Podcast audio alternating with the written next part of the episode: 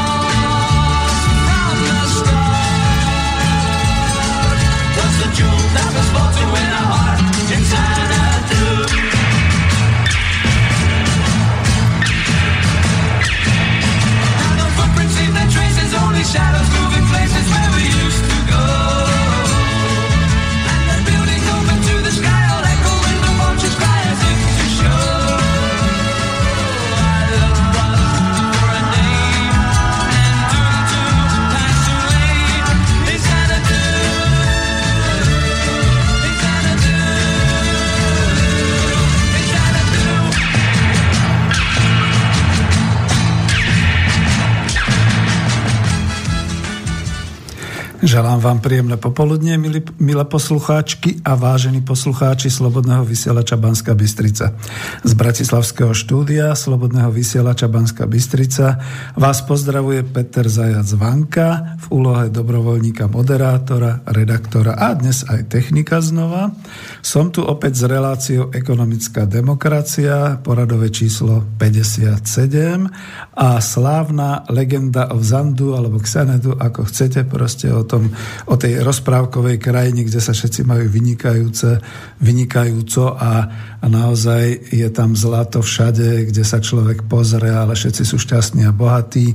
Nám predznamenáva túto reláciu, kde sa zaoberáme našim šťastím, našim ekonomickým a sociálnym šťastím, našou budúcnosťou a preto táto ekonomická demokracia už relácia s poradovým číslom 57. Medzi tým ešte vítam pri počúvaní našej internetovej relácie všetkých priaznívcov, čo počúvajú naživo reláciu, aj všetkých, čo nás budú počúvať zo záznamu a aj tých, takmer 300 tisíc občanov Slovenskej republiky, čo, čo dočasne migrujú za prácou a za zárobkom do cudziny. Pozdravujem takisto všetkých už usadených rodákov, aj bratov Čechov, ktorí sú po svete, ktorí rozumejú reči slovenskej. A ja sa opäť raz zase veľmi poteším, že je to neuveriteľné a radostné, kam sa internetom slovenské hovorené slovo môže dostať. No a ak si teda myslíte, že tu môže byť táto relácia kontaktnou, potom môžete volať na telefónne číslo do Bratislavy, a to konkrétne na číslo 0944 462 052, alebo mailujte na mailovú adresu studio zavináč slobodnyvysielac.sk alebo keď máte web otvorený, tak tam na tú zelenú ikonku otázky do štúdia. No, nezaručujem, že stihneme všetko, pretože máme k dispozícii sotva 90 minút a v tomto čase, ktorý som si zobral ja na starosť, pretože viem, že povedzme večer môžu byť aj zas tak trošku počúvanejšie a telefonicky obsadenejšie relácie, ale ja tu mám dnes hostia a videli ste to v avíze, čiže pokúsim sa dnes k tej našej témy o práci a zamestnancoch a o všeličom inom hovoriť, diskutovať s hostom Miroslavom Pomajdíkom. Skúsime, či ho máme na Skype a či sa počujeme. Dobrý deň, Miro. Dobrý deň a krásne slnečné popoludne všetkým poslucháčom Slobodného vysielača želám. Ďakujem veľmi pekne, Miroslav. Myslím, že vás môžem kľudne predstaviť a už ste tu párkrát v reláciách boli aj u kolegov ako podpredsedu strany Vzor, Vzdor, strana práce, lavicová strana. A keďže ste v relácii ekonomická demokracia, tak aby sme to príliš neťahali niekam inám, ale budeme pekne sedieť presne na tom bázickom, to znamená na tom, čo znamená práca, čo znamená príjem, čo znamenajú zamestnanci a aký je tento konflikt vo všetkom. A ja som si tam zobral aj do toho aviza také, e, povedzme, taký ten obrázok priemyselného parku e, v Kriváni. Je to e, Ojala Group, slávna to fínska e, fabrika, e, ktorá sa jednoducho v decembri zbalila a odišla zo Slovenska. A nazval som aj teda takú podtému premárnená šanca na prvú zamestnaneckú samozprávu po odchode slušného investora. Ale nemusí to byť téma, ja som veľmi rád, že ste prijali pozvanie a že máme túto reláciu s vami, takže e, možno namiesto dlhých kecov by som vám mohol dať slovo a nemusí to byť práve o tejto fabrike. Chcete? Nech sa páči. Tak ja ešte vás všetkých pozdravujem, poslucháčov. Tak ďakujem za pozvanie do tejto relácie. Môžeme zase podebatovať o dôležitých veciach, ktoré trápia Slovákov. Začal by som zo začiatku trošku smutne. Chcel by som si uctiť pamiatku nebohých dvoch robotníkov. Ehm, asi ste počuli pred dvoma, včera zahynul tragicky v železniarniach Podbrezova Jan, 44-ročný a pred týždňom, vyše týždňom pri stavaní fabriky Jaguar zahynul 22-ročný mladý robotník, kde aj naše médiá potom vlastne inšpektorát práce nejak zhodnotil túto tragédiu aj slovami, že samostatne zárobkovo činné osoby nie sú, e, nie sú od roku 1990 e, brané ako pracovné úrazy, tieto umrtia týchto ľudí. Čiže aj to je na pováženie. Môžeme sa rozprávať o tej bezpečnosti práce, môžeme sa rozprávať o týchto veciach, kde títo ľudia, ktorí tam naozaj sú prizvaní ako živo, živnostníci, samostatne zárobkovo činné osoby, jednoducho prídu tragicky o život a ide fakt o mladých ľudí, ide o mladého človeka, 20-ročného, ktorý mal celý život pred sebou, ide o 44-ročného Jána, ktorý naozaj veľmi, veľmi tragicky zahynul, veľmi nešťastne a nás to veľmi mrzí. A tiež ma mrzí aj to, že naši médiá v našej spoločnosti sú v poslednej dobe určité celebrity nejak vnímané ako nejaké obete. Vieme, teraz je tu veľké halo s tým únosom mm. nášho syna, nášho syna, nášho prezidenta, ex-kováča, ktorý tiež nedávno eh, zomrel. A sú tam vyťahované určité postavičky, ktoré sa tu vyzdvihujú a nič sa v našej spoločnosti nehovorí o ľuďoch, o pracujúcich, o živnostníkoch, ktorí tragicky zahynuli na rôznych stavbách, pri rôznych projektoch napíše sa sucho, tragédia a tak ďalej a nikto už z, nerieši, čo je s ich rodinami, aké mali tie pracovné podmienky. Lebo veľakrát vieme, že títo ľudia sú prepracovaní, musia ťahať na časy, mm.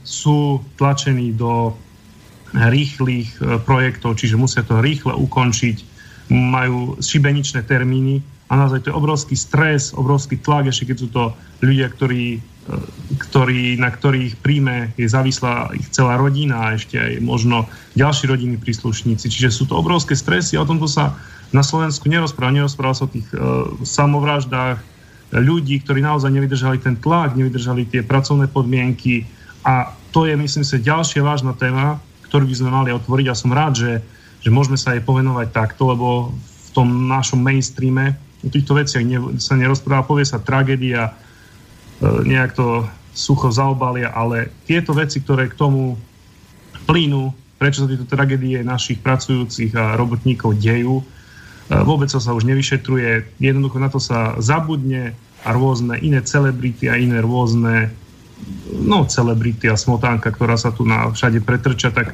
zaujímajú nás ich romance a ich, ich tragédie a pritom, a pritom zabúda sa na obyčajného človeka, na obyčajného pracujúceho človeka a potom sa čudujeme, že tí ľudia majú toho dosť, že majú v sebe ten veľký hnev. A naozaj aj bavili sme sa v poslednej relácii od, o tej sociálnej spravodlivosti, tak volia, volia aj ten extrém pravý, lebo myslia si, že nikto iný nejaké ich hlasy nevypočuje.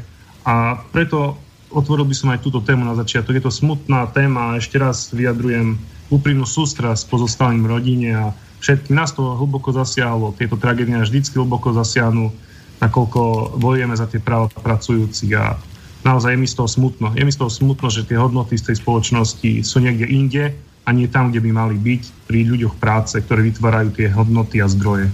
Plne súhlasím, Miroslav, a samozrejme, nielen ja osobne pripájam tú sústrasť, ale myslím, že môžem tak urobiť za všetkých, ktorí sú v tomto občianskom združení, ktoré vysiela ako slobodný vysielač Banská Bystrica. A kľudne poviem, že tragédia je nielen tá ľudská v tom, že zahynul 34-ročný Ján a 22-ročný človek, ale tragédia je aj v tom, že toto sa verejnosť nedozvie. Ja som teraz šokovaný, čo mi hovoríte, pretože viem, že nejakú malú správičku o tom Jaguári som počul, ale to bolo snad len v topkách alebo v nejakom takomto bulvári, kde bolo uvedené, že už pri stavbe Jaguára v Nitre sa stala prvá tragická smrteľná nehoda. Nevieme o tom absolútne nič. A to druhé, čo hovoríte, e, bez toho, že by bolo treba nejak to všetko znova rozoberať, ale možno, keď budete mať trošku ucelenejšie informácie, aj keď je to mimo programu, sem to patrí povedať niečo, lebo o tej železiarni Podbrezová absolútne nič, to len teraz to, čo počujem, ale zrejme sú e, takéto, a možno nielen tragické, ale rôzne úrazy na dennom poriadku na Slovensku, ale my skutočne dávame prednosť nejakým vyčpelým muzeálnym amnestiám a nejakým obťažovaním dievčatiek nejakými mm, blbými politikmi a podobnými vecami a týmto sa nezaoberáme. Miro, ale aby sme to ukončili, pardon, chcete povedať, lebo mám tu pieseň, Ja som, ja som ktorú, ešte no, takú, takú mm. faktickú poznámku k tomu, že je to aj taká určitá tragédia tej našej žurnali- žurnalistiky, že mm. naozaj tieto tragické témy a keď si zoberieme aj, budeme sa ďalej baviť o, o tých podmienkach práce, v našich fabrikách, ako ľudia sú tam vykoristovaní, ako robia za nízke mzdy, tak naozaj v poslednej dobe sa tomu venuje iba bulvár. Vidíme, že ten mainstream nejak o to, je to nejaké pre nich niečo veľmi zaujímavé politicky a nejdu s tým medzi ľudí. Možno sa niekde objavia, nemôžem krivdiť, nevidel som všetky médiá, že sa tieto veci mm, nejak tam niečo tam povedia, pár slov, ale aj to je nejaká tá vizitka, že že ten bulvár s tým prichádza, keď si zoberieme, že to sú bulvárne médiá, a on nejak o tom má snahu informovať. Samozrejme vieme za akým účelom hlavne, ale je to tiež na považenie, že s tým prichádza naozaj ten bulvár a čo sa týka, ešte by som povedal toho Adriana 22-ročného, ktorý, ktorý zahynul pri tej výstavbe fabriky Jaguar, tak zahynul naozaj Uh, bol vlastne udusený hore na plošine, kde ho privalila bol tam hore na plošine a tam sa dostal medzi tú konštrukciu a jednoducho bol, zadúsil sa, keď ho to privalilo. No a hovorím, je to tá tragédia, je to mladý človek a ja som, ja som videl aj jeho fotku. Bol to chlapec, ktorý miloval motorky, ktorý si naozaj chcel našetriť na novú motorku, ktorý mal svoje plány a chcel nejak samozrejme v tomto systéme prežiť. A stalo sa to, čo sa stalo a ešte boli tam aj také spomenuté takými malými písmenkami, že naozaj rieši to policia, rieši to inšpektora práce, ale už teraz bolo vidno, že tam boli zanedbané bezpečnostné prvky a bezpečnostné opatrenia pri práci, čiže uh, uvidíme z koho strany, ale samozrejme môžeme si domyslieť. Čiže uvidíme, ako sa bude tento prípad, či sa ešte dostane, či bude medializovaný. My chceme, ako, keď trošku môžem ako strana, len tak tak chceme iniciovať nejakú, bavíme sa možno nejakej pomoci pre tieto rodiny mm-hmm. a naozaj by sa tieto prípady vyšetrili, aby sa tlačilo na to, aby títo ľudia, aby ľudia vedeli o týchto tragédiách, aby sa tomu predchádzalo, aby sme nemuseli len takto informovať o ďalších a ďalších tragédiách našich pracujúcich, lebo o nich ide. My sa musíme navzájom podržať a navzájom musíme informovať o týchto veciach a nie naozaj sa zahlcovať bezvýznamnými informáciami o tom, ako smotanka kde si s prepačením vrzne. Hmm, to je pravda a ja kľudne k tomu dodám, že korektné by aspoň bolo po skončení vyšetrovania, keby sa urobila veľká tlačová beseda vo všetkých mass médiách a vystúpil by tam povedzme policajný prezident, tak ako rád vystupuje pri iných príležitostiach. Prípadne by tam vystúpil minister práce, sociálnych vecí a rodiny Richter a hovorili by, že toto je vážne posledné varovanie pre zahraničných investorov a pre zamestnávateľov, že toto sa viac diať nesmie, pretože ja neviem, či treba obnoviť trest smrti alebo čo treba urobiť, ale je to naozaj také. Miroslav, ak chcete ešte povedať kľudne, mám pripravenú smútočnú pesničku, poviem potom aj prečo. Aj, aj kľudne poviem, že je to, teraz som nevedel, ale je to veľmi vhodné aj na uh, takúto tríznu týchto dvoch mladých chlapcov. Mhm. Chcete ešte? Tak ja len to, ako som, som, som vlastne to vyjadril, tak čes ich pamiatke a nech odpočívajú v pokoji a určite sa na nich nezabudne a v srdciach tých ľudí, ktorých milovali, budú a určite budú aj v našich srdciach, ktorí naozaj sa budú zaujímať o ich prípady, budú sa zaujímať o ďalšie prípady ľudí, ktorí sú naozaj, ktorí prišli k takýmto smrteľným úrazom a nielen prišli aj k úrazom a prežili. Jednoducho musíme sa začať tomu venovať, musíme začať tej spoločnosti ukazovať, že toto sú tie veci, na ktoré záleží, ide o naše životy, ide o živiteľov rodín, ide o mladých ľudí, ktorí majú budúcnosť a musí spoločnosť konečne preorientovať si tie svoje hodnoty smerom pravým hodnotám a zaujímať sa o podstatné témy, ktoré naozaj túto spoločnosť e, trápia. Mhm. Dobre, skúsim dať tú pesničku, dúfam, že sa mi to vydarí teraz.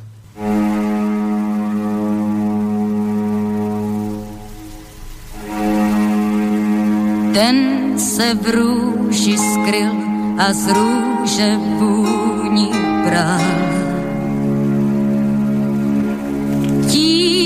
Si dlouho žil a kráse přísahal. Mám už tváři sní, to léta můžou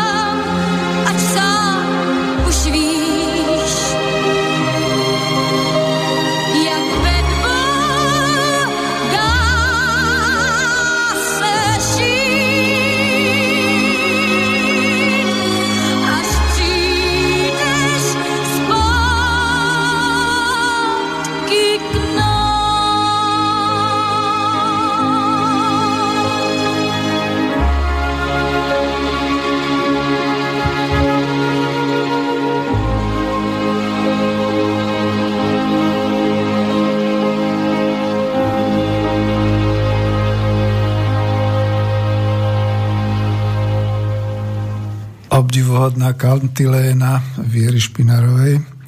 Neviem, či viete, takisto všetci, ale to určite, lebo to prebehlo mass médiami. Vierka Špinarová, slávna naša československá roková speváčka, už nežije a táto jej kantiléna zostane asi neprekonateľná vo svetovej pop music, pretože to uh, skutočne je naozaj pesnička alebo pieseň, tak poviem, ktorá kľudne to musím tak povedať, že ktorá sa hráva už aj pri rozlúčke s, so zosnulými. No, nič sa nedá robiť. Takýto je náš život a toto sú obete keď raz snáď sa obnoví nejaké to vzdelávanie o medzinárodnom robotníckom hnutí, tak niekto bude hovoriť o roku 2016-2017, že tu sú tie obete robotnícke slovenského ľudu, ktorí teda hynuli e, takto v týchto zamestnávateľských vzťahoch u zahraničných, ale aj u domácich investorov. No, neviem, či oddeli tú tému, alebo Miroslav, máte ešte niečo, čo by sa dalo k tomu dodať?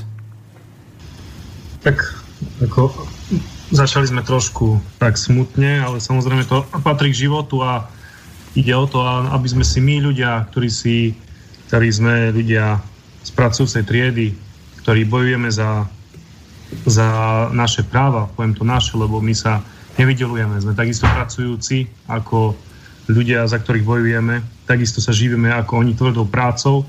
A išlo naozaj o to spomenúť si na týchto ľudí, nezabudnúť na nich. Najhoršie v živote je zabudnúť, lebo s tým, keď posledný človek zabudne na nejakého človeka, ktorý už dávno vyšiel, tak tým akoby definitívne ten človek umrel.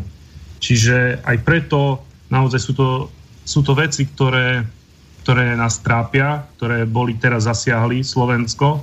A naozaj sú tu iné témy, ktoré boli, ktoré len to tak prefrnžalo našu spoločnosť. A naozaj ja som cítil potrebu zdať im hold a pripomenúť si ich a pripomenúť aj ďalším ľuďom, ktorí naozaj možno nepočuli, že takéto tragédie sa stali a úctiť si takto tých ľudí a aj tá, tá pieseň bola naozaj veľmi dôstojná a veľmi krásna. Poznám túto pieseň, je to moja tiež srdcovka, takisto srdcovka mojich rodičov.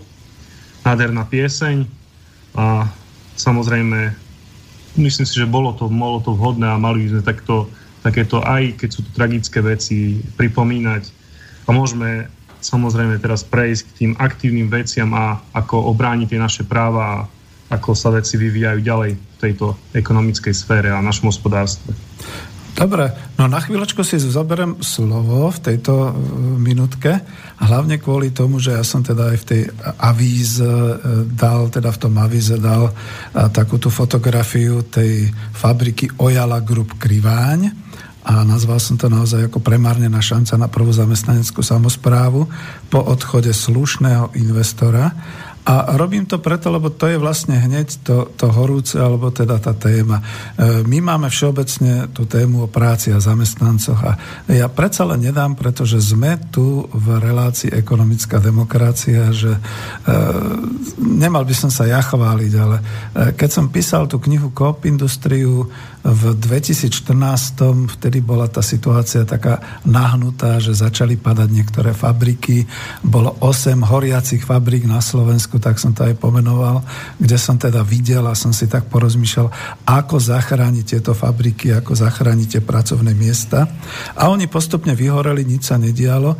Píše sa rok 2017, v 2016 kľakla teda táto fabrika takisto strojárska, bolo to súčasťou automotív celého nejakého tohoto spolku a stále nič, prešli tri roky a nič sa nedeje, stále je to rovnaké. To znamená, že fabrika sa dostane do problémov, majiteľia zrazu zistia, že no už to nenesie tak, ako by to malo niesť, po prípade majú prevádzky všeli kde inde v Rumunsku, v Indii a podobne, tak ako títo Fíni. Zrazu sa rozhodnú skoro zo dňa na deň zavrieť tú fabriku, uzavrieť účty, poslať firmu do konkursu konkurzu, eh, ani neviem, či prepustiť zamestnancov, neviem, či o tom budeme mať.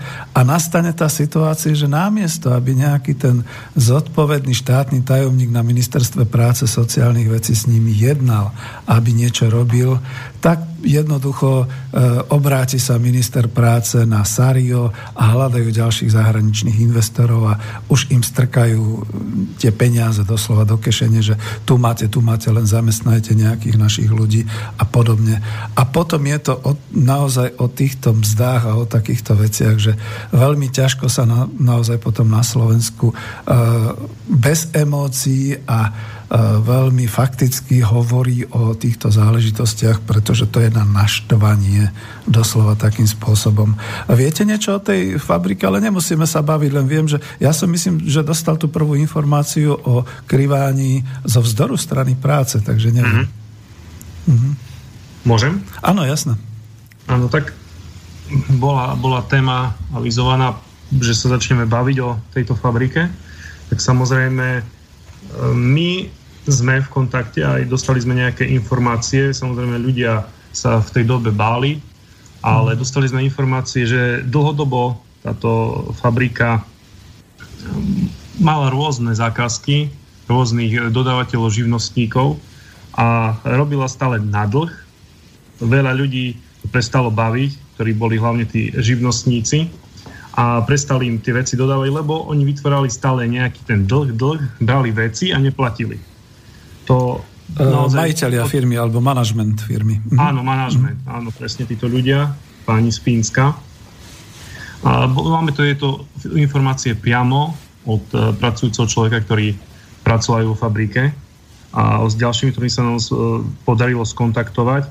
No, situácia je taká, že tá prevádzka sa zatvorila, stroje, celé vybavenie sa odnieslo preč. Táto firma dlhodobo bola v strate, ona bola od 2008 eh, roku, ona bola stále permanentne v strate. Ďalej, oni majú štyri fabriky, majú vo Fínsku fabriku, mali na Slovensku fabriku, v Indii a tuším, že v Estónsku. Dokonca. Mhm. Áno, v Estónsku, neviem, je to Lotisko, v Estónsku, myslím, že je to Estónsko, nejaká pobaltská krajina. Jasné. Mhm. A celkovo na tých trhoch, keď som pozeral tie tržby a veci, tak oni rapidne, táto firma išla dole. Rapidne niekoľko rokov jej tržby klesajú. No a tá naša fabrika na Slovensku, ktorá bola prevádzkovaná touto spoločnosťou, no bola stále permanentne v strate.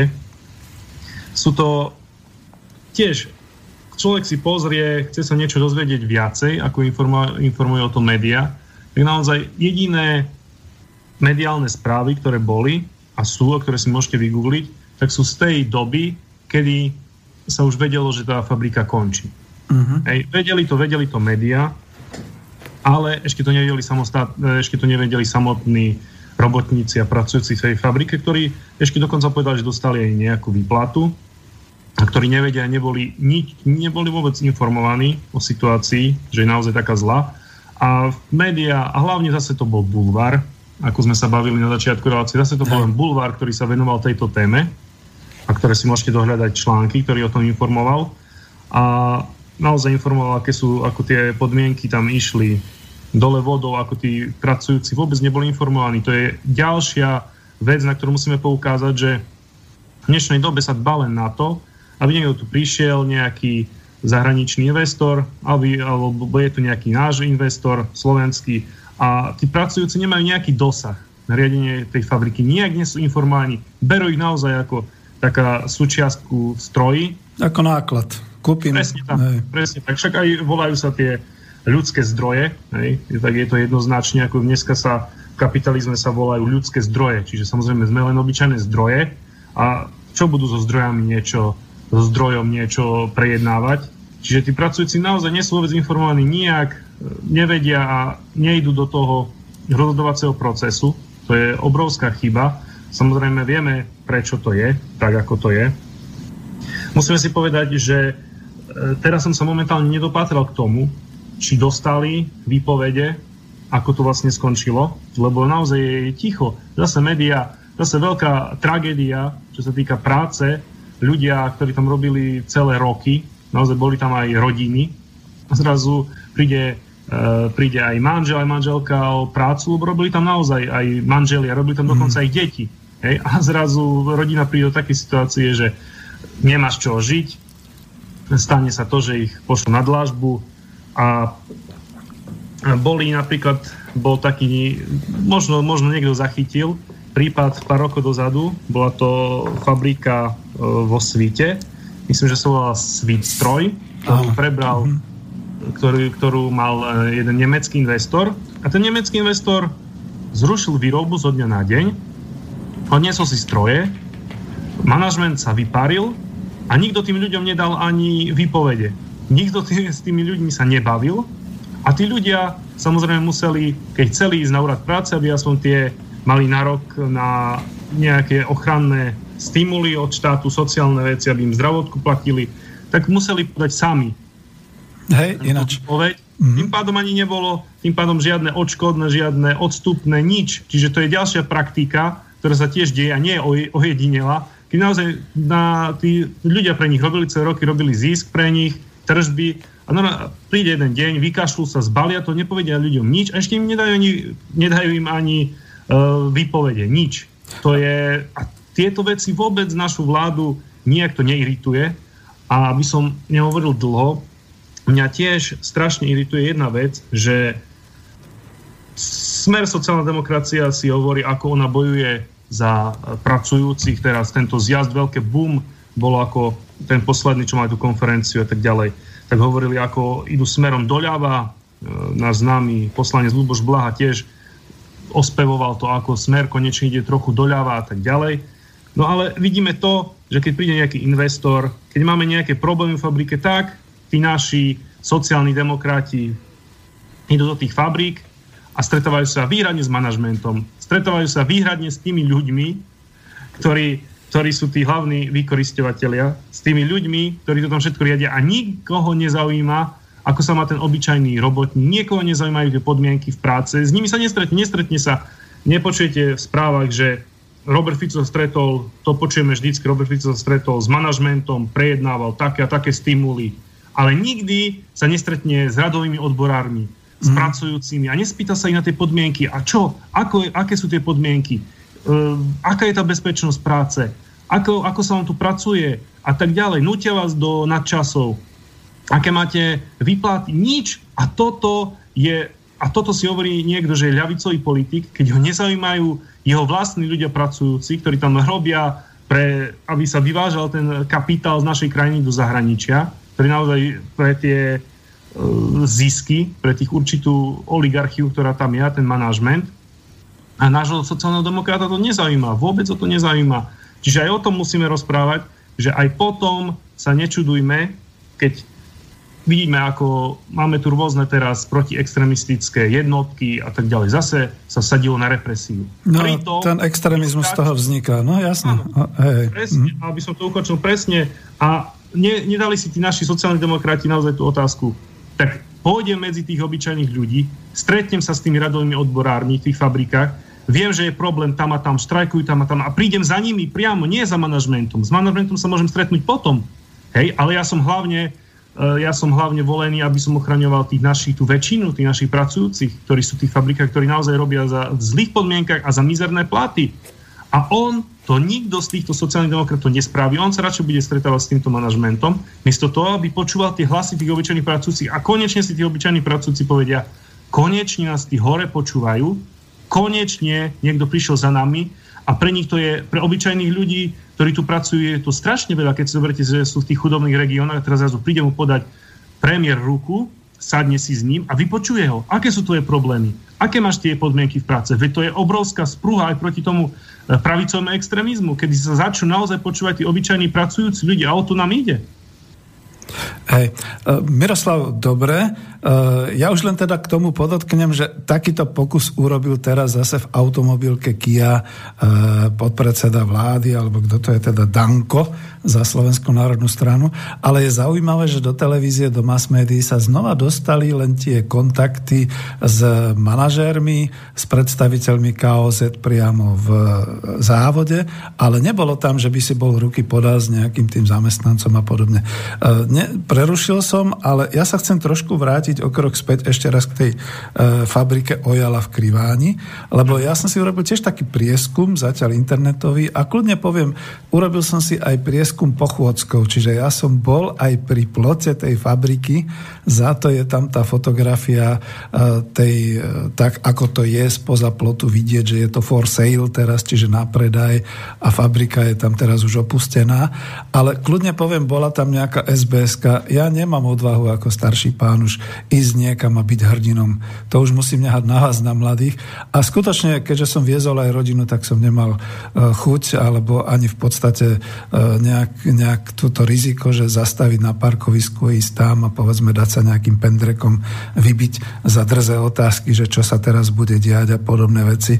To už musím nehať na vás mladších. Ale čo som sa dozvedel, potvrdzujem presne, čo ste hovorili, že táto vôbec fabrika Ojala v Kriváni bola v tom priemyselnom parku.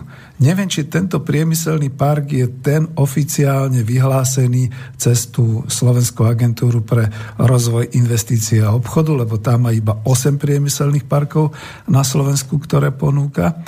A dokonca táto fínska spoločnosť, e, niekde som tu mal, presne to budem citovať, e, vyrábala elektrické zariadenia a v podstate to bolo aj pre automotív a tak ďalej. Firma vykazovala stratu za rok 2015 2,42 milióna eur, pri tržbách takmer 10 miliónov eur. To by som vám trošku povedal aj ako ekonom, že to je nejaký pekný nezmysel, keď majú tieto tržby a vykazujú takúto stratu a pritom vieme, ako platia povedzme zamestnancov. A Jasne. podali žiadosť o súd, teda o konkurs a súd tú žiadosť, tej žiadosti o konkurs vyhovel, vyšlo to v obchodnom vestníku 11. januára tohto roku. A ešte teda, keď môžem, aktuálne vo firme pracovalo asi 200 ľudí, niekde som mal údaj dokonca 240. E, podľa starostu krývania Imricha Paľka ostáva len veriť, že firmu niekto v konkurze prevezme a v závode sa bude vyrábať naďalej. Skončenie výroby a prepustenie pracovníkov by totiž výrazne zvýšilo nezamestnanosť nielen v obci, ale aj v okrese. A to je to, čo hovoríte, že keď oni tam tých ľudí príjmali, tak ich samozrejme lákali, príjmali všelijakým spôsobom, išili tam aj manžel, manželka, možno aj deti dospelé a podobne. A teraz, keď sa to stalo, tak celá rodina vonku začína byť hladová dolina. A už len jednu vetu k tomu je zaujímavé, že nielen, že sa o tom nehovorí teraz v marci 2017, ale niekde v januári ešte totiž ani nebolo jasné, ako to bude, pretože niekde tu mám správu aj z úradu práce je to bansko kraj ináč mimochodom, čiže župan Kotleba by tiež mohol začať niečo robiť, aby bol dôveryhodný. A e, v podstate z toho úradu práce bolo jasné v januári, že ešte ani len tí ľudia nedali, nedostali výpovede, čiže znova je to presne o tom, že nevedia, čo s nimi bude. A keď nemajú výpovede, nedostanú ani odstupne, nedostanú ani mzdu a trčia, doslova trčia vo vzduchoprázdne, pretože nemôžu odísť niekam inám pracovať, kým sa toto nevyrieši. To je bodka z mojej strany ako ekonóma, že skutočne e, vôbec teda je obrovský prúser, ktorý sme si zarobili, že na jednej strane tu vyhlasujeme, akí všelijakí investori k nám prídu, na druhej strane my si nevieme poradiť s malou fabrikou, kde pracuje 250 ľudí. No keď už nič iné, tak sa buchnem po kapse a vytvorím tam, ja neviem, nejaký štátny podnik alebo nejaký kooperatív, keď už tam Luboš Blaha vie takéto veci. Bodka z mojej strany. Aj to, to je presne, keď môžem to je presne to, aj keď, sa, keď hovoríme o poslancovi Blahovi, tiež je veľmi ľavicový, revolučný, vlastne sa aj marxizm a tak ďalej. A prečo on ako poslanec, keď má naozaj takú silu, dokonca je poslanec vládnej strany, tak prečo nejde a nerobí naozaj tú agitáciu medzi tými obyčajnými ľuďmi? Prečo on ako poslanec, ktorý má aj nejakú tú váhu v predkladaní zákonov a ďalších vecí môže niečo ovplyvňovať na tej vládnej e, úrovni, tak nejde medzi tých pracujúcich a neagituje tam medzi nimi. Nerozpráva, nehovorím tie, vydal knihu, vydal knihu o samozprávach, presne o tejto mm. ekonomickej demokracii, o preberaní podnikov. Vidíme, čo sa dialo, keď prišla obrovská kríza v Argentíne, čo sa dialo v Brazílii a tak no, ďalej, práve. kedy začali tí pracujúci preberať podniky. Len tam u nás, u nás je to o trošku horšie, lebo tam keď tie, za tie fabriky sa postavili tí ľudia, začali brániť, aby tam tie stroje stade odniesli, tak tie ich rodiny, tie komunity, tie celé komunity, ktoré tam boli, tak sa postavili na ochranu tej fabriky. E, robili si vlastne, vlastné stráž. Oni vedeli, že, že keď už sa dajú pred stroje, pôjde to všetko pred, tak im tam ostane holá hala, tak už nezmôžu nič. No, a dnes, dnes, dnes je taký stav, že tá hala už je tam holá. Hej? Tie technológie veci sú preč. A dneska, dnes nám nie, niekto povie, že sa neoplatí bojovať za nejaké, nejaké zmeny, že to je súkromný majetok. Hej, ľudia tam boli ako tie zdroje, ktorí tam prišli, odrobili si. Ich nemá čo zaujímať tie vybavenie, technológie, nič. To, keď pôjde do konkurzu, pôjde, keď on si to všetko stade zoberie preč, nechá ich na dlážbe, nedá ani, ani vypovede, nič. Opakuje sa ten scenár ako z toho svit stroja. Evidentne to tým páchne. Tak e, prečo nepodporia naozaj tých svojich, aj, aj tí, tí novinári, ktorí o tom píšu, tých svojich pracujúcich, a naozaj neburcujú ich do toho, aby tí ľudia sa postavili za to a ochránili tie technológie a skúsili tam naozaj prebrať ten podnik. A my sme o tom, samozrejme, my sme o tom, keď môžem, písali a, a vyzývali, aj sme sa kontaktovali, ja osobne som sa kontaktoval s pracujúcimi, ktorý tam bol, konkrétne jeden mladý. A tiež mi povedal sám, že to tam predostrie a bavili sme sa o tom, že bola tam taká možnosť, ale jednoducho ľudia nemajú s tým skúsenosti, pre, ne, pre ľudí to bolo až pri veľmi divoké, že uh-huh. oni by začali okupovať fabriku a niečo nechali. Presne tam to zakodované to myslenie, hej, veľa, veľa našich ľudí aj, aj bojí sa o to, že možno ešte mala tu nádej, že naozaj sa to nejak spustí, niekto ich preberie, niekto tam spustí tú výrobu a ľudia u nás musíme hlavne burcovať k tomu, aby tí ľudia začali vytvárať tú aktivitu, lebo tento systém kapitalistického konzumy naozaj nás tlačí k tomu, aby sme nerozmýšľali, aby sme len vykonávali všetko, ako nám povedia. Nezamýšľali sa nad, nad ničím, nad budúcnosťou. Oni to chcú, aby sme si prišli, odrobili tam ako stroje, odrobili si tie nadčasy, držali hubu a krok a išli zase domov k tomu pivu, pozreli si nejaký zápas a v nedelu išli na výlet do nakupného centra, kde prejdeme všetky obchody a pokupujeme si, neviem za čo, väčšina ľudí, aj tie, tie značkové veci, ale takto nás učia. Takto nás učia, aby sme nerozmýšľali nad tým. A je zaujímavé, že hovoríme o treťom svete. Aj niekedy, niekedy títo naši ľudia, ktorí sú, ja sa, ja sa smejem, že ľudia, ktorí naozaj e, neskončili pomaly základnú školu a smeja, smejú sa tým, čo sú v Latinskej Amerike, ako sú zaostali, ako sú zaostali v Afrike. A keď no. poviem, ale tí zaostali ľudia podľa teba Už prebrali tú dostali. fabriku, mm. presne tak postavili sa a nie, že len ju prebrali, oni spustili výrobu, ja hovorím napríklad o tej fabrike Zanon, určite aj vy viete k tomu oveľa viacej. No, ja. však na tom no. občanskom združení sme to všetko dávali priamo David Zázy. Čiže, mm-hmm. Aby som to dokončil, tak tí ľudia spustili výrobu, udržali tú výrobu, udržali pracovné miesta a podporili samotnú komunitu.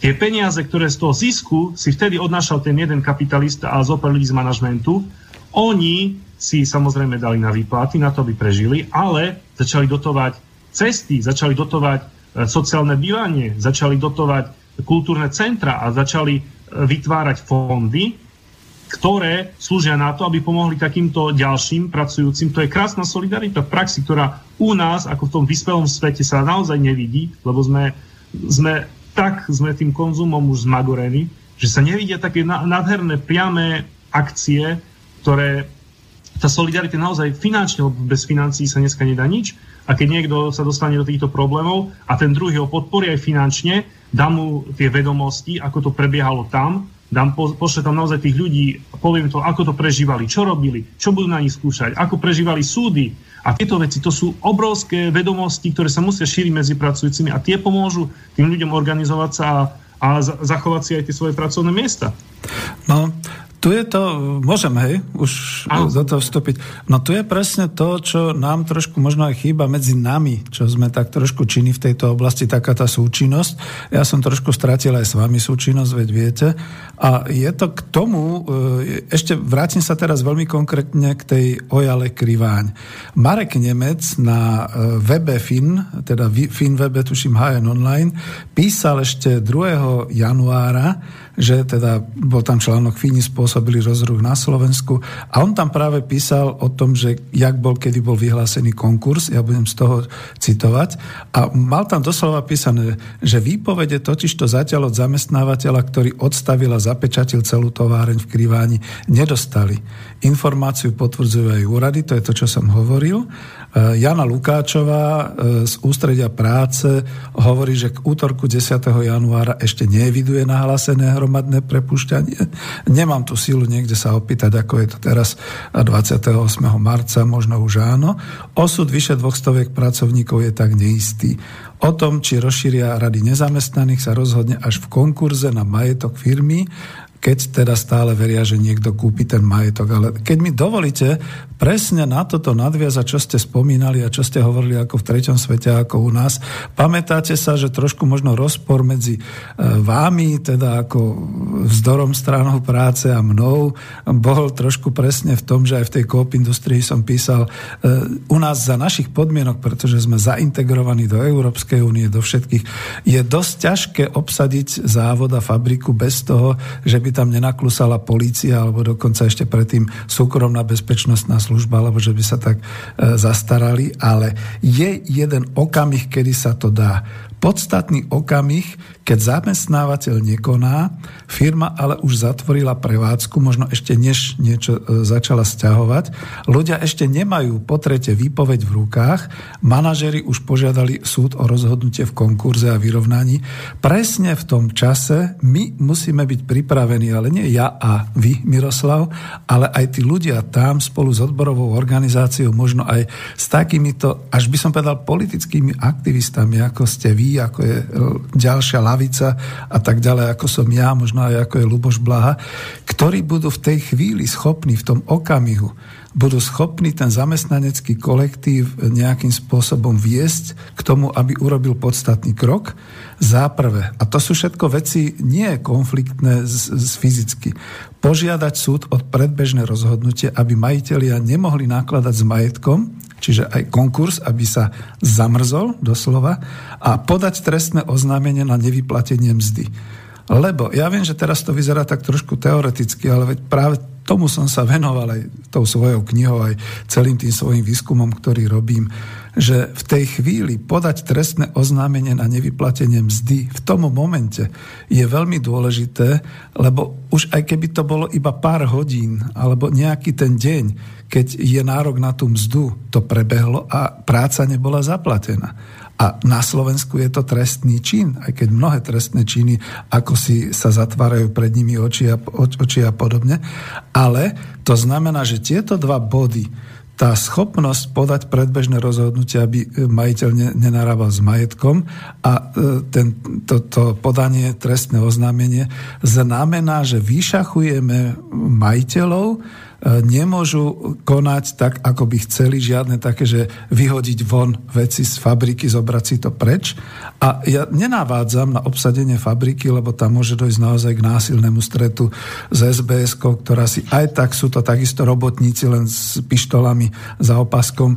Oni si konajú povinnosť za bráňa vstupu do fabriky, ale Iná vec je, že tam musí byť naozaj ten boj tej e, myšlienky a tá schopnosť ako nejakého právnika, ktorý im poradí, tá právna vojna, ktorá si ale vyžaduje veľmi rýchle konanie a zdržanie emócií. To znamená v tej chvíli, keď ja to tu niekde mám, keď tá Ojala podala žiadosť, to bolo niekedy 20. Vidíte, aký boli ako, hnusný. 22.12 podali žiadosť o konkurs. Čiže to bolo pred sviatkami. To je presne, držali sa scenára mojej knihy. Tam to tiež bolo také, že pustili ich na dovolenku a potom podal návrh na konkurs a nikto o tom nevedel, pretože to je všetko len v tých právnych a ekonomických vestníkoch niekde popísané. To sa nedáva do mass media ani nikde.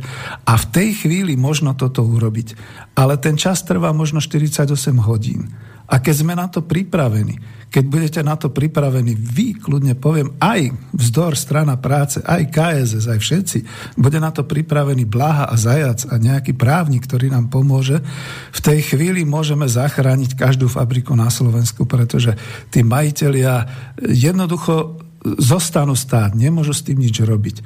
A potom už je to len otázka zorganizovania, to znamená naozaj vytvoriť nejakú odborovú organizáciu, e, tým predbežným opatrením, povedzme naozaj, ten odborár môže kľudne povedať, viete čo, naši ľudia tam majú svoje osobné veci. No dobre, sú šatne, tak si tam zabudol peňaženku, má tam mobil, má tam, ja neviem, kľúče, čokoľvek. Treba tú fabriku otvoriť, dostať sa dnu a musím vám radiť ďalej, to už potom môže byť ten latinsko-americký scenár. Čiže tu sme dohodnutí. Teraz ide len o to, že tu sme to prešvihli. Neviem, ľúbi sa vám takáto možnosť, takáto súčinnosť, za ktorú nás teda môžu... Čo nám môžu urobiť? Určite, určite to sú, to sú priame veci, ktoré právne veci, musíme, musí naozaj tí pracujúci musia mať aj ľudí, ktorým takto z mhm. právnického hľadiska, z ďalšieho koordinačného hľadiska poradia, lebo tam evidentne odbory nefungovali. Mm.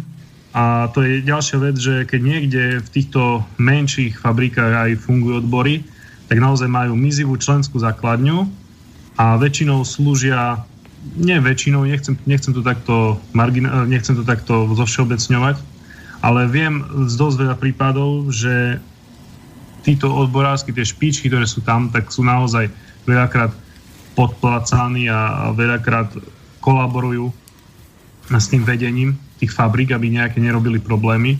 Čiže to už musia samotní pracujúci tam vidieť, ako, ako pracujú tie odbory. A to je ďalšia vec, ktorým musíme tiež povedať, keď sa im nepáči ten a ten odborový zväz, ktorý tam je, kto ho vedie a kde ho vedie, keď vidia, že on dáva tie informácie ďalej manažmentu, riaditeľovi, keď sú nejaké porady, tak sa to vynáša. To sú, to sú veci, ktoré som sa, môžem potom neskôr rozprávať, e, nie príhody, ale fakty, ktoré sa dejú tu na Spíši, v jednej veľkej fabrike, ako je Embraco. Mm. A mhm. stade priamo mám kontakty s ľuďmi a s odborármi radovými, ktorí mi tieto veci všetky povedali, to sa môžeme potom dostať, uzavrieme túto tému. Čiže môžu si založiť svoj odborový zväz a v poslednej dobe, keď si to všimli, tak sa, sa to deje. Aj bolo to vo Volkswagene, kedy tam bol nejaký mm-hmm. ten konflikt a vznikli e, nové odbory, ktoré sú väčšinové, čiže vyzerá, že väčšina pracujúcich im asi dôveruje týmto novým odborom, keď sa väčšina a, e, prihlasila k ním a nie k oz. A teraz som tiež zaregistroval ďalší konflikt, kedy, nespomeniem si teraz rýchlo, aké to bolo fabrike, ale tiež tam bol konflikt s vedením oz priamo v tej fabrike a tí pracujúci si vytvorili vlastné odbory a tiež sú väčšinové. Čiže to je tiež jedna vec, ktorá, ktorá je taká, taká priama akcia, ako sa, ako sa chrániť v týchto podnikoch.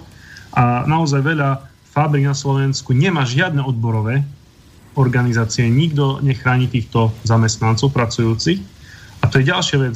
My sme tiež riešili u nás, u nás členovia, my máme členov od rôznych radových odborárov až po ľudí, ktorí sú pracujúci v rôznych fabrikách. My sme riešili teraz na poslednej schôdzi, keď tak môžem povedať takú internú vec tiež. Jedna fabrika nebude menovať, vo Vranove na Topľov nemá odbor, odborovú žiadnu organizáciu, ľudí, robia sa s ľuďmi, čo chcú. A naozaj riešime, riešime možnosť e, cez naše páky a založiť tam, cez priamo ľudí, našich členov, ktorí sú tam, založiť odborovú organizáciu. Sami tí pracujúci sa na to pýtali, len tiež cez tí, tí naši akční ľudia, ktorí sú tam, tak rozprávajú, že veľa ľudí sa z nich bojí. Bojí sa založiť odbory. Už to je to, že sa boja založiť tie odbory. Plne čiže, súhlasím. Mhm. Presne tak, čiže hovorím, len tu je tá, tu je tá ďalšia vec, ktorá tiež vyplýva, keď sme sa bavili o, o, tej, o tej rýchlosti. Áno, tá rýchlosť je rozhodujúca pri týchto keď hovoríme o tom, o tom kapitalistickom systéme o týchto právnych kľúčkach a to, to z toho hľadiska, že naozaj sú tam, sú tam tie určité lehoty, kedy sa to nepodá, je premárnená tá šanca, vyváža sa to zariadenie preč a už naozaj nie, nie je o čo bojovať, už je to stratené.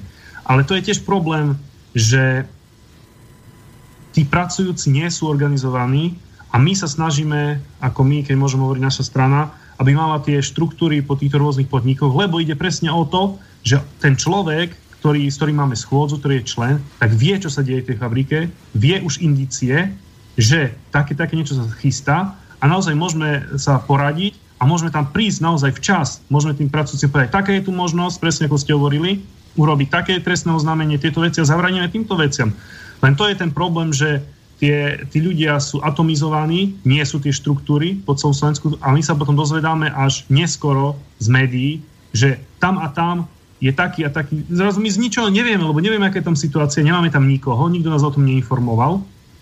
A to potom je ťažko, keď zrazu my sa dozvieme z médií, že už tam vypukla nejaká vec a už sa prepúšťa a už prakticky sú, už je to prehrané. Hej. Už sme prešvihli tú lehotu a potom, to je tá vec, ktorú som aj hovoril o tej Latin, Latinskej Amerike, tak tam naozaj to bolo tvrdé. To ani tie právne veci, tam sa to vôbec nerešpektovalo, keď, ak to pozná aj tú históriu tých latinskoamerických režimov v Argentíne a tak ďalej, ktoré boli naozaj, a ktoré sú tí ľudia z tých fašistických chunt, ktoré tam likvidovali tých ľudí na e, objednávku CIA a Ameriky a ďalších týchto korporácií, tak tí ľudia museli obsadiť tie fabriky a boli tam strety či s policiou, dokonca tam boli nasadzované armády. A to bola tá sila že tí ľudia, tá komunita celá začala to blokovať, začala robiť aj tieto právne veci, začala ale držať tú fabriku, nik- nepustila tam nikoho, prevzala ju a boli tam strety, či už tá SBS, tá, tá bola prvá, čo stade utiekla, tá policia armáda už sa, už sa nejak nedala zastrašiť tak ľahko, Čiže tam boli veľké, to boli mesačné až ročné spory, kedy tí ľudia naozaj tam držali stráž, kedy keď tam prišla nejaká policajná razia v noci, boli tam ľudia, ktorí to chránili, ktorí si hneď zavolali a zburcovali celú komunitu, prišli tam matky, deti, hej. A to bola ďalšia vec, že už si nemohli dovoliť nejak zakročiť. A keď, sme, keď hovoríme o týchto tvrdých zakročeniach, tak napríklad v tej Južnej Koreji pred pár rokmi e, bola to, neviem, fabrika, veľ, veľ, veľký to bol prípad. A teraz venovali sme sa tiež, neviem, na SSI, neviem teraz presne, ako sa volala No, Samsung taká... to určite nebol, lebo ten bol iný. Nie, to nie. Bola to tiež významná fabrika Južnej Korei, tak tam obletel, obletel celý svet, ako tí pracujúci sa postavili, začali brániť tú fabriku a naozaj boli tam nasadené elitné komanda a boli tam, obleteli celý svet fotky, kde tí pracujúci stáli na strechách aj s obyčajnými prákmi a prišla tam policia, ktorá ich tam mastila, ktorá ich tam byla, ktorá ich tam zhadzovala zo striech, boli tam ťažké úrazy, bola tam povolaná armáda a naozaj nikto sa s nimi nikto sa s nimi nezapodieval a tvrdo sa to tam rezalo. Hej. Čiže bolo to vidno, že keď sa ten systém, ktorý, ktorý ten kapitalistický systém, sa dostane do tej úzkých, tak zrazu vidíme tú veľkú represiu, zrazu vidíme, ako ten štátny kolos, ten systém použije všetky dostupné prostriedky, aby bránil nie tých svojich pracujúcich svojich ľudí, ale aby bránil ten manažment a toho vlastníka. A pošle tam policajtov, tiež obyčajných ľudí pracujúcich, pošle tam armádu obyčajných vojakov, ktorým nakáže naozaj byť tam ich, ktorý nakáže im tam robiť zle, ktorí im tam robia domové prehliadky, ktorí sa neštíte žiadneho násilia a zrazu vidíme, ako ten štát je strašne represívny, keď sa niekto dotkne na tie ich výrobné súkromné prostriedky. No a tam sme sa... Pardon, no? Hej. Áno, áno. Čiže tak, aby som to veľmi... Dobre, tam sme sa, Miroslav, aj dostali, pretože my sme naozaj v krajine, ktorá si hovorí demokratická, lebo tu máme zastupiteľské úrady a moc je daná zákonodárna a výkonná, ešte tu máme prezidenta a podobne. Ale ten výrobný systém je kapitalistický, to znamená súkromné vlastníctvo, alebo dokonca dnes už globálne korporatívne vlastníctvo a obyvateľia už nemusia byť tí, ktorí pracujú v tých fabrikách, veď to vidíme, že sa sem začína importovať lac lacná práca. E, vy ste minule, keď sme mali tú reláciu sociálna spravodlivosť, trošku zaprotestovali, alebo to je ako, ešte stále to je tak milne, že internacionalizmus, ale ja chcem použiť iný, iný výraz, ktorý dneska treba oprášiť a to sú my sme sa ešte na škole učili dobre, ale to bolo kedysi za toho režimu o dejinách medzinárodného robostníckého hnutia. A vy keby ste to niekde oprášili a začali naozaj tým svojim mladým členom hovoriť, to je presne o tomto, čo ste hovorili a bolo to v Spojených štátoch, bolo to vo Francisku, bolo to v Británii, bolo to všade, kde prebiehali doslova až takéto boje, ale ja to nehovorím politicky, že triedne boje. Boli to boje medzi tými, ktorí chceli mať viac peňazí z tej práce, lebo sa cítili byť vykoristovaní a s tými, ktorí hovorili, že zisk je náš, nič vám nedáme.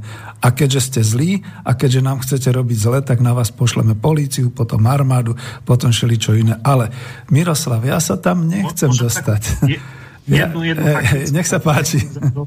Ja mám takú faktickú, lebo ste mi pripomenul jeden taký humorný príbeh, ktorý som zažil ešte zo svojich školských čias, keď som bol na gymnáziu, tak vtedy bola predvolebná kampaň prezidentská.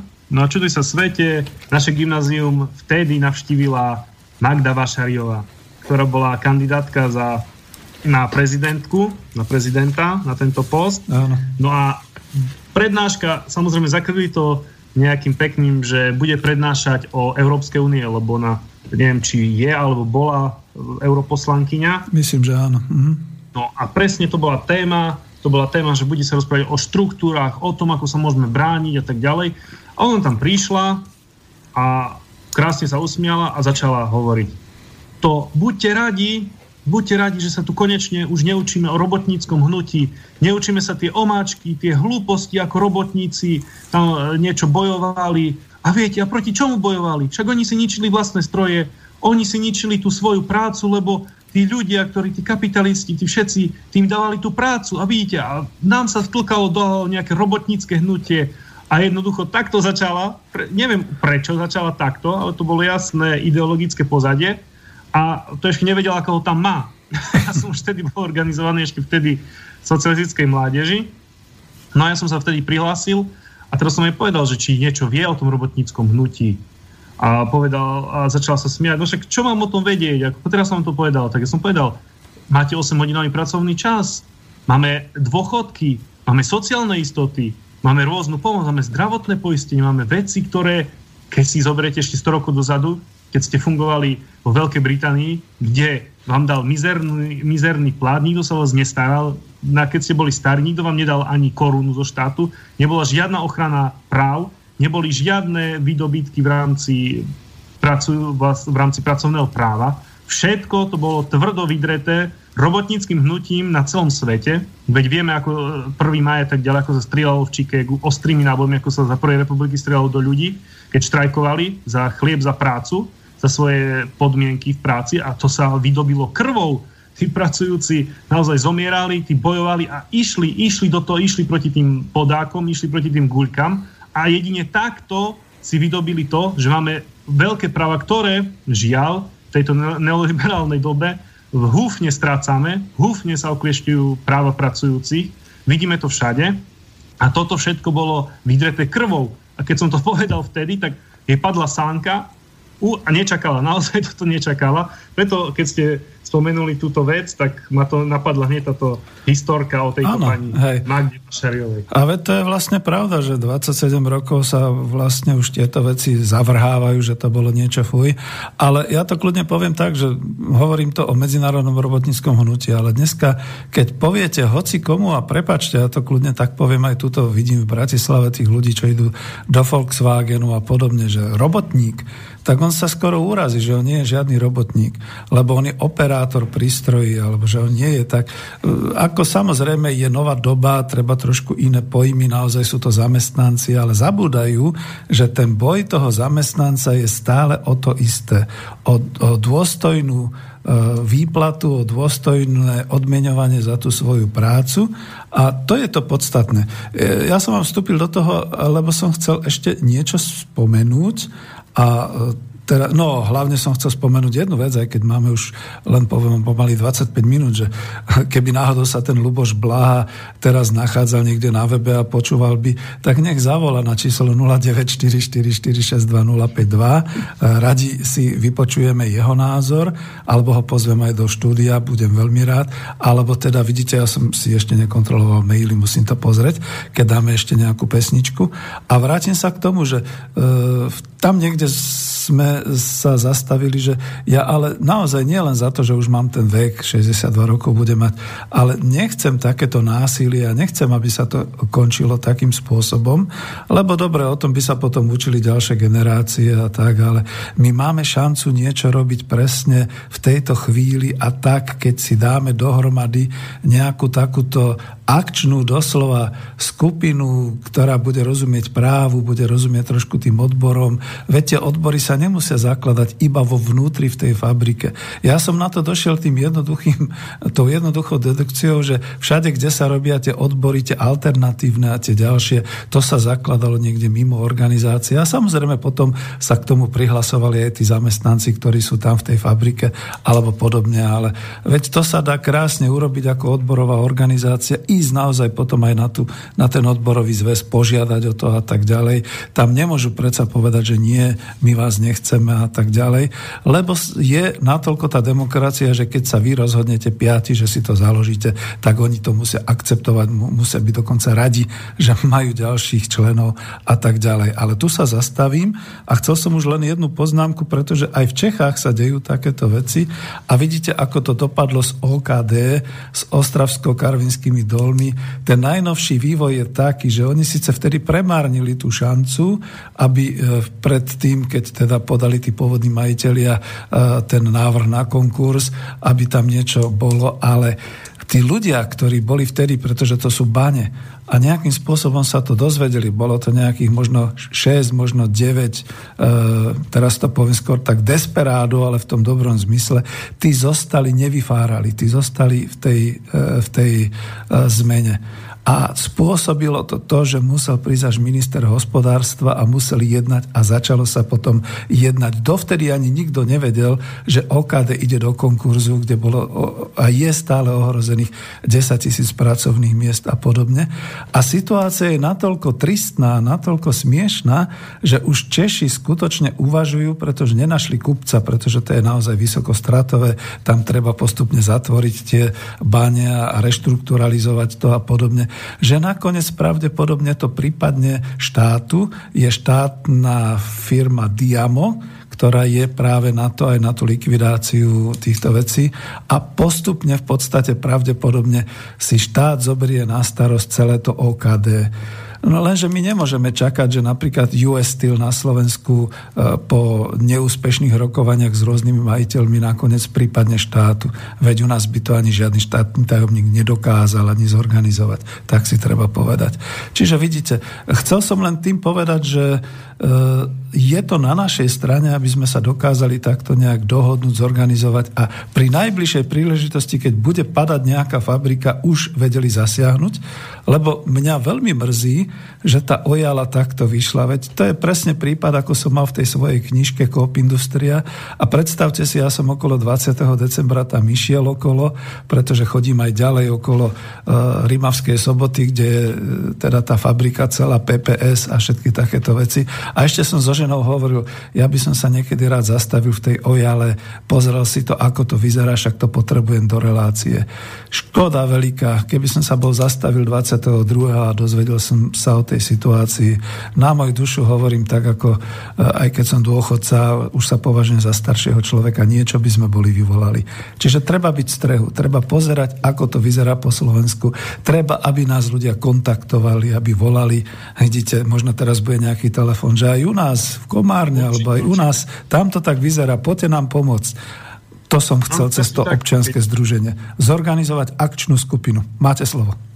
Keď môžeme skočiť do toho, presne je to o tom, aj hovorím, tieto relácie, ktoré sú na slobodnom vysielači, napríklad aj táto a, a ďalšie ľavicové spektrum a, a ďalšia plejada tých rôznych relácií, ktoré sa venujú týmto konkrétnym veciam, ktoré títo ľudia nikde nepočujú.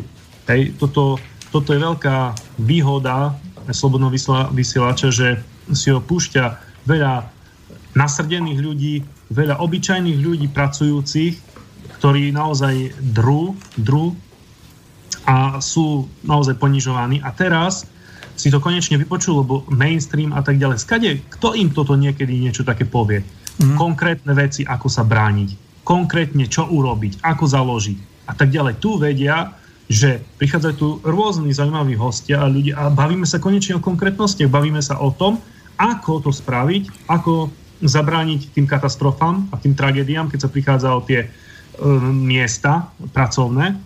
A toto nikdy nemáte, tieto relácie, naša verejnoprávna televízia. Ako kedy ste videli nejaký nejakú reláciu, kde naozaj toto povedia tým ľuďom, kedy urobia, a urobia to nie je takým, takým nudným spôsobom, ako to robilo možno kedysi tie e, kultúrne tak ďalej, keď tam bol jeden nudný e, moderátor, niečo tam čítal a tak ďalej. Presne takto, že ľudia sa bavia, chodia rôzni hostia, hovoria svoje skúsenosti, ako to funguje, hovoria tí obyčajní pracujúci svoje skúsenosti, ako, čo sa dialo pri takom, takom štrajku, aké figle na nich skúsili ten manažment a ten riaditeľ a, a, a čo robil štát. A o tom keď sa baví a toto, keď toto ľudia počúvajú, keď niekto dneska teraz napríklad si varí, niekde niečo pra, pratá a teraz to počúva, tak naozaj sa zamyslí nad tým. A toto je obrovská devíza, že tieto informácie sa dostávajú medzi ľudí. A mhm. keď by som to, naozaj, toto sú primárne, základné veci, ktoré treba hovoriť ako brániť sa v kapitalizme, ako brániť tie naše práva pracujúcich, konkrétne veci. Samozrejme, to je ten krátkodobý cieľ, ktorý tu máme, ktorý musíme rozprávať. E, zoberme si, že KSČ ešte v 30. 20. rokoch mala presne robila tieto veci, chodila, mala tých pracujúcich tých rôznych fabrikách, radila im, čo majú spraviť, kedy štrajk, ako sa majú brániť a tým si vytvorili to, ten veľký rešpekt tam získali to, silu. Áno, jasne. Presne tak. Mm-hmm. To boli tí pra- pracujúci, potom tá strana a tie hnutia mali rešpekt, lebo oni vedeli, že im konkrétne pomohli. Keď si zoberiete, spomínali ste tých baníkov, tak len z histórie si zoberieme, že najsilnejšie robotnícke hnutia, veď to boli baníci na Kladensku, na Ostravsku a tak ďalej, veď tí, tí tam pomaly robili revolúciu, keď vznikla prvá Československá republika, tam vznikali robotnícke rády, hej, to bolo nejaký non, to bol nonsens vtedy v e, Čechách, že niečo také, a práve to vzýšlo z týchto oblastí. A keď si zoberieme z histórie, tak hovorí sa malé Moskvy. Malé Moskvy v Británii a to boli presne mm-hmm. banické osady, to boli ľudia, ktorí boli baníci a tam tá komunistická strana tej Veľkej Británie a to odborové a robotnícke hnutie bolo najsilnejšie v, najsilnejšie vo Veľkej Británii, tam boli tie veľké komunity, to boli tie dediny, mestečka, kde naozaj oni si spravovali, e, boli tam starostovia, tie rady, všetko to boli robotníci, odborári, komunisti a anarchosyndikalisti a tak ďalej, ktorí tam držali spolu a dostalo sa to do histórie a každý vedel, že prichádza do tých, volali ich malé Moskvy, hej. Čiže mm-hmm. presne, keby som povedal ešte jednu vec, keď sa bavili sme sa aj o tých, o tých našich železiarniach US Steel, tak tam, keď si človek zoberie jedna vec sa stala, je to dosť taká, neviem, či vedia naši pracujúci o tom, čo sa stalo v Srbsku. V Srbsku tu ich železiareň vlastnil tiež US Steel, ktorý ju dostal cez privatizáciu. Potom sa nejak dostal, bola tá kríza veľká, kedy padlo aj naša US Steel, išla do straty niekoľko miliónovej, myslím, že cez 300 miliónov bola strata našeho US Steel. A to nehovorím o strate Pittsburghu a domovskej korporácie US Steel v Amerike, ktorá jednoducho padá permanentne a vďaka našim železiarňam oni si vedia ten kapitál prelievať a vedia dotovať. No veď to je tá tragédia. Hej. Presne tak. A aby som povedal tú konkrétnu vec, tak tam sa stalo to, že US Steel sa dohodol so srbským štátom o prebratí železiarne srbskej, v, ktorú prebrali za symbolické 1 euro. Štát. Štát, teda štát to predal za 1 euro? Nie, nie, nie. Opačne. US Steel, US Steel im to vrátilo, predal im to za 1 no, US euro. US Steel to mm-hmm. privatizoval od srbského štátu. Mm-hmm. Jak pri, keď prišla kríza, dostali sa, prepadalo sa tam všetko, trebalo inovovať a tak ďalej, veľké investície, tak dohodol sa srbský štát, ktorý do toho vstúpil s US Steelom a US Steel im to predal za jedno symbolické euro. Alebo neviem, či presne euro, ale na, na tú menu Srbsku to vychádza Hej. 1 mm-hmm. euro.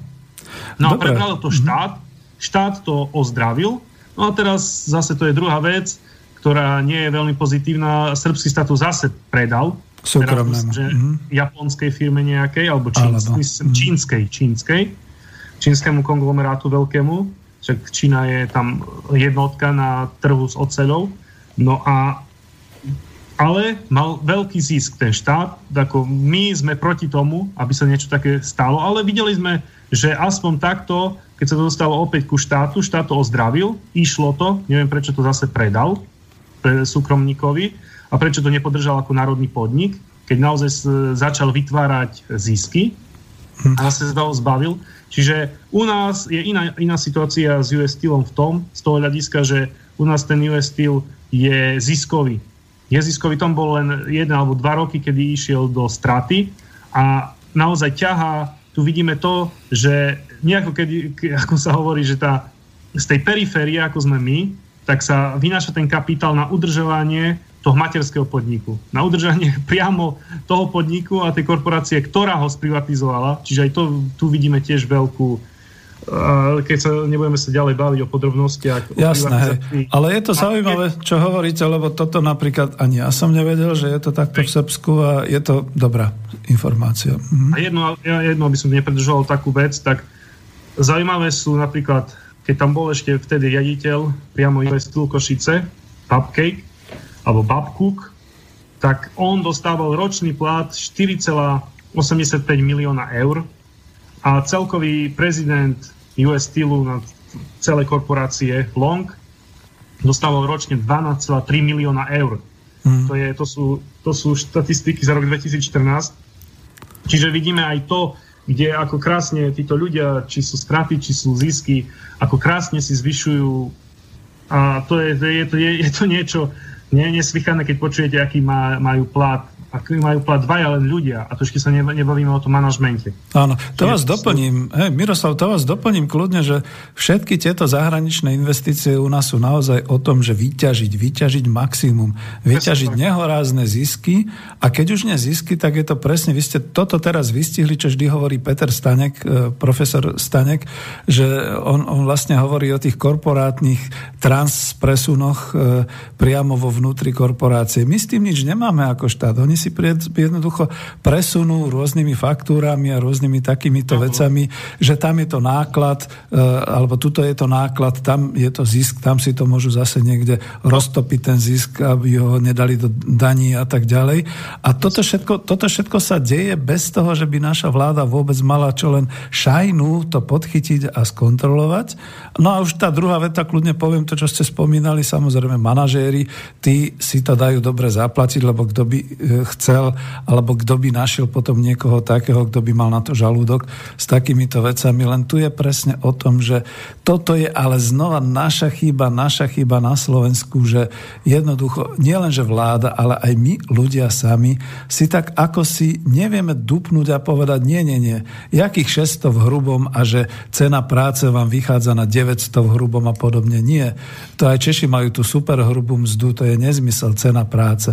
Lebo to nie je cena práce práce. To sú všetko tie odvody na udržanie vôbec tej spoločnosti ako takej, na udržanie sociálnych, zdravotných, dôchodkových a všetkých týchto systémov. A keď sem tá firma vstupuje, ona by s tým mala rátať, mala by si to prepočítať a až vtedy byť zisková. Nie, že toto všetko oholíme, oholíme to až na tú minimálnu mzdu a podobne, ale ten manažer, ten manažer dostáva tú odmenu práve za to, že to dokáže takto oholiť. Lebo to nerobia vlastníci v Pittsburghu. No, keď, môžem, keď môžem len takú mm-hmm. pár sekúnd, takú faktickú, tak zoberme si, že azijské firmy, azijské firmy napríklad Kia alebo Samsung sú v tomto experti. A to vidíme aj v tých e, výkazoch o tržbách a ziskoch, kedy oni naozaj takto špekulatívne pre, presúvajú ten kapitál a oni medzi sebou obchodujú tie rôzne pobočky, ktoré majú po celom svete. A tým sa znižuje aj ten celkový ten obraz ako nedá sa aj, aj teda keď sme čítali tú ekonomickú správu o tom ziskovosti a tržbe, tak naozaj my z týchto, z týchto predložených čísel, ktoré oni predkladajú, tak my naozaj nevieme, aký on mal reálny zisk, ziskovosť na Slovensku, lebo oni to vedia presne týmto, týmto účtovnícom a tak ďalej. Tým, tými Utopia to v nákladoch a v tých tranzíciách medzi sebou. Tak medzi mm-hmm. svojimi pobočkami po celom svete a vtedy sa to naozaj nedá dopátrať a vidíme napríklad pri Kia, veď Kia každý rok zvyšuje výrobu, Kia každý rok e, zvyšuje zisk, tržby. Hej, a ako sa to ako sa to ukázalo pri tých výplatách obyčajných pracujúcich. Hej. Preto vidíme, je teraz e, držíme palce a pozdravujem všetkých odborárov aj do KI, ktorí naozaj bojujú tam. Máme tam tiež e, niekoľkých členov, ktorí sú priamo odborári. Ah, už dobojovali, ktorí... potom poviem. Mm-hmm. Hej, už, je to, no. už je to, mám nejaké skreslené informácie, ale viem, že mal byť, boli štrajky, boli pochody, mm. čiže teraz viem, že sa chystajú nejaké, nie, nie mimo, mimo ký, tiež e, kovo, chystá tiež za, za tie zvyšovanie e, našich platov. A to je tiež ďalšia vec, ktoré sme sa dostali a síce na záver, ale trošku viacej sme ju rozobrali no, tej sociálnej spravodlivosti. Správne, hej. Len, to je e, presne o tých platoch. Len vás doplním, Miroslav, trošku zoberiem si slovo, pretože vidím, že toto môžem povedať aj ja. Sledoval som teraz dva dní.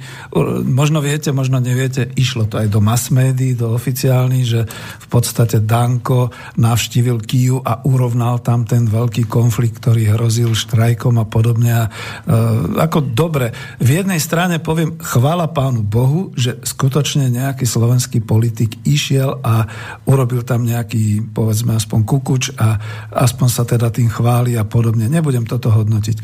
Faktom ale je, že to, čo vy hovoríte, hrozila tá štrajková, nie už len pohotovosť, ale aj ostrý štrajk zrejme a bojovalo sa tam o nejakých 10%, len 10% pridať na mzdách. Toto sa nepodarilo, aspoň podľa toho oficiálneho komunike, čo bolo včera. Zahamlili to, že to nie je o 10%, ale že každému pridajú 75 eur a potom ešte nejaké nočné zmeny 0,30 28 alebo koľko centa, ale ja to iba porovnám s tým, že teraz Danko bude veľmi sa byť do prst, že čo on dokázal. Možno naozaj zastavil ten ostrý konflikt, ostrý štrajk a takéto veci, ale do televízie sa dostal nejaký nový predseda e, odborového zväzu, toho som nepoznal a plus teda ešte ten zástupca ký, teda toho slovenského manažmentu, ale v zápäti to musím porovnať s inou správou, ktorá bežala e, v, česko, v českých médiách, že tá istá podobná fabrika, ktorá je, teraz mi to pripomente, kde to je, tuto na Valašsku, alebo kde to je pod Radhoštem, čo vyrába tie Hyundaiky, tie Ička, tak tá si vybojovala 12% zvýšenia. Takže to je o tom, že Teraz je ťažko povedať, či to bolo produktívne, že tam Danko bol v tej ký a že to nejak tak urovnal, alebo či to bolo kontraproduktívne voči zamestnancom. To by bolo dobre, keby niekto zavolal a povedal, aj keď máme už iba 8 minút. Vy sa to určite ešte dozviete. Len tú informáciu teda, že e, štrajk sa zažehnal v ký a že už je to teda nejak dobojované. Hm. Tak, keď môžem vstúpiť do toho, tak podľa mňa, keď tieto informácie, tak podľa toho pre mňa, pre mňa to je porážka. Pre mňa to není, mm. nie je to dobrá správa z toho hľadiska, že tí pracujúci tam mali požiadavky, odborový zväz tam dal určité požiadavky, do ktorého išli do toho boja a tie neboli naplnené. Čiže pre mňa, pre mňa to nie je dobrá správa a, mm. a to, že tam bol ako Danko a niečo tam niečo tam vyrokoval, že sa zaženal ten štrajk, tak to je práve že pre mňa kontraproduktívne, lebo naozaj mal, mali tam ísť do toho štrajku a mali ukázať tú svoju silu a možno by sa možno by vybojovali aj vyššie, vyššie eh, mzdy, vyššie nejaké mm. alebo nejaké ďalšie podmienky, ktoré, ktoré tam dávali bezpečnostné a, a pracovné a príplatky a tak ďalej. Čiže z môjho hľadiska, z môjho hľadiska to zdá ako prehra.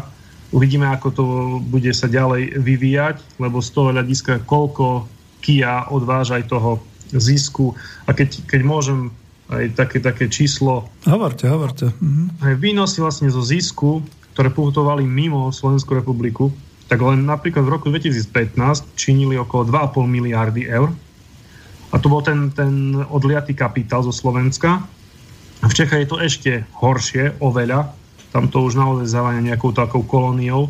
Ale sú, sú samozrejme väčší, e, väčšia krajina aj viac obyvateľov, ale tam bolo vyvezených pomaly 17 miliard mm. eur kapitálu mimo. Čiže to, to sú veci, ktoré presne sme, sme sa zabavili aj minule, že ten kapitál sa odnáša z tej našej krajiny a nedostáva tu na ten rozvoj.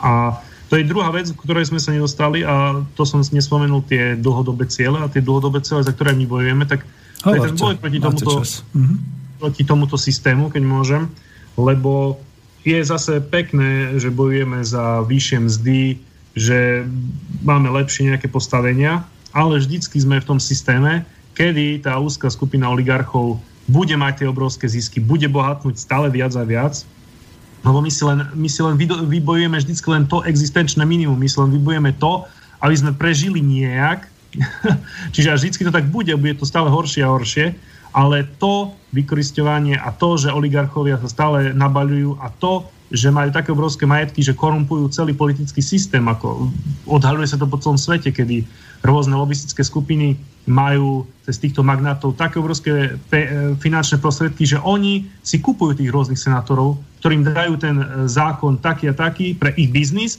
a ten ho dá do snemovne, dajú ďalším e, nejaké ďalšie finančné toky a tí za to zahlasujú. Hej? Čiže to je to, na čo my poukazujeme, že o čom je tá potom demokracia, hej? o čom je tá, ten buržázny parlamentarizmus, keď ten, kto má naozaj tie výrobné prostriedky, to má tie financie, tak môže korumpovať všetko, a keď si vieme ten fakt, že 7 najbohatších ľudí na svete má taký majetok ako 50 najchudobnejších krajín sveta, tak to sú šialené veci.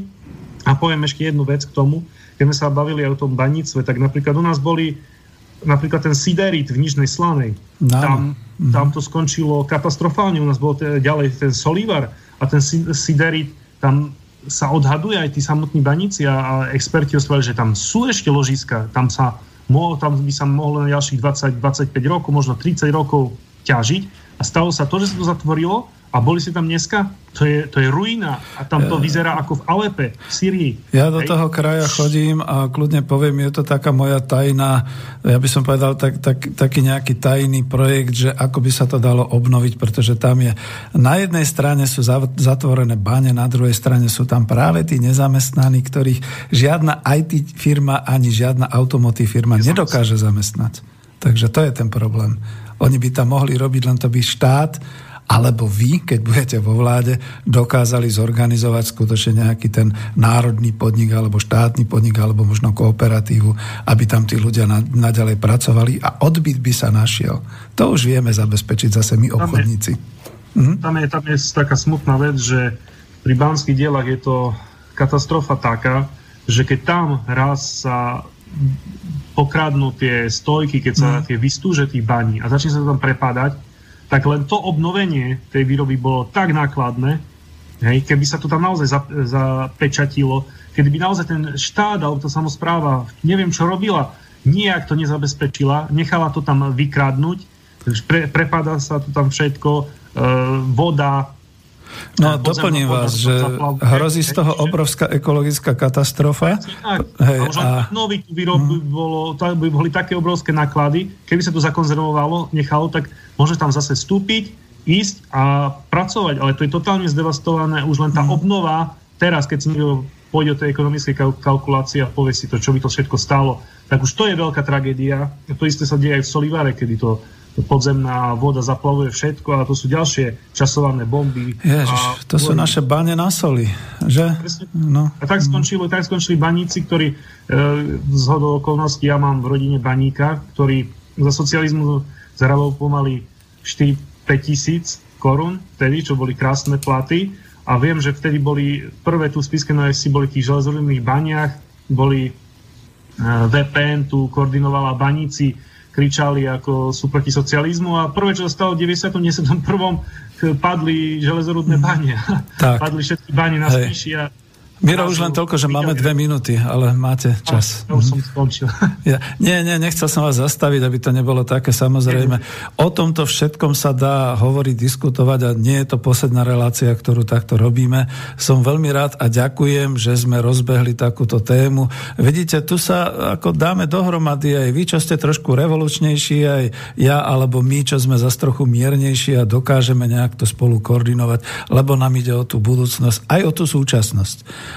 A za toto všetko ďakujem pekne, dokonca si myslím, že aj e, ten začiatok, čo bol, bol veľmi dôstojný a dúfam, že nás teda budú počúvať rodiny a že vy tú zbierku, ktorá bude potom niekde e, vyhlásite a poviete, povedzme, do slobodného vysielača, aby sme mohli prispieť. Miro, je mi ľúto, lebo naozaj ten čas už nás tlačí, čiže ja veľmi pekne ďakujem za to, že sme mali túto možnosť takto spolu hovoriť. Nechám vám ešte nejakých 30 sekúnd za záverečné slovo rozlúčenie sa a poďakujem aj e, poslucháčom, takže nech sa páči.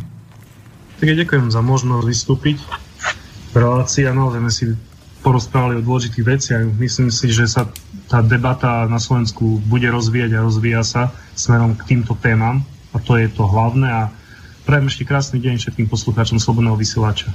Ďakujem veľmi pekne aj vám. Skúsim dať poslednú pesničku.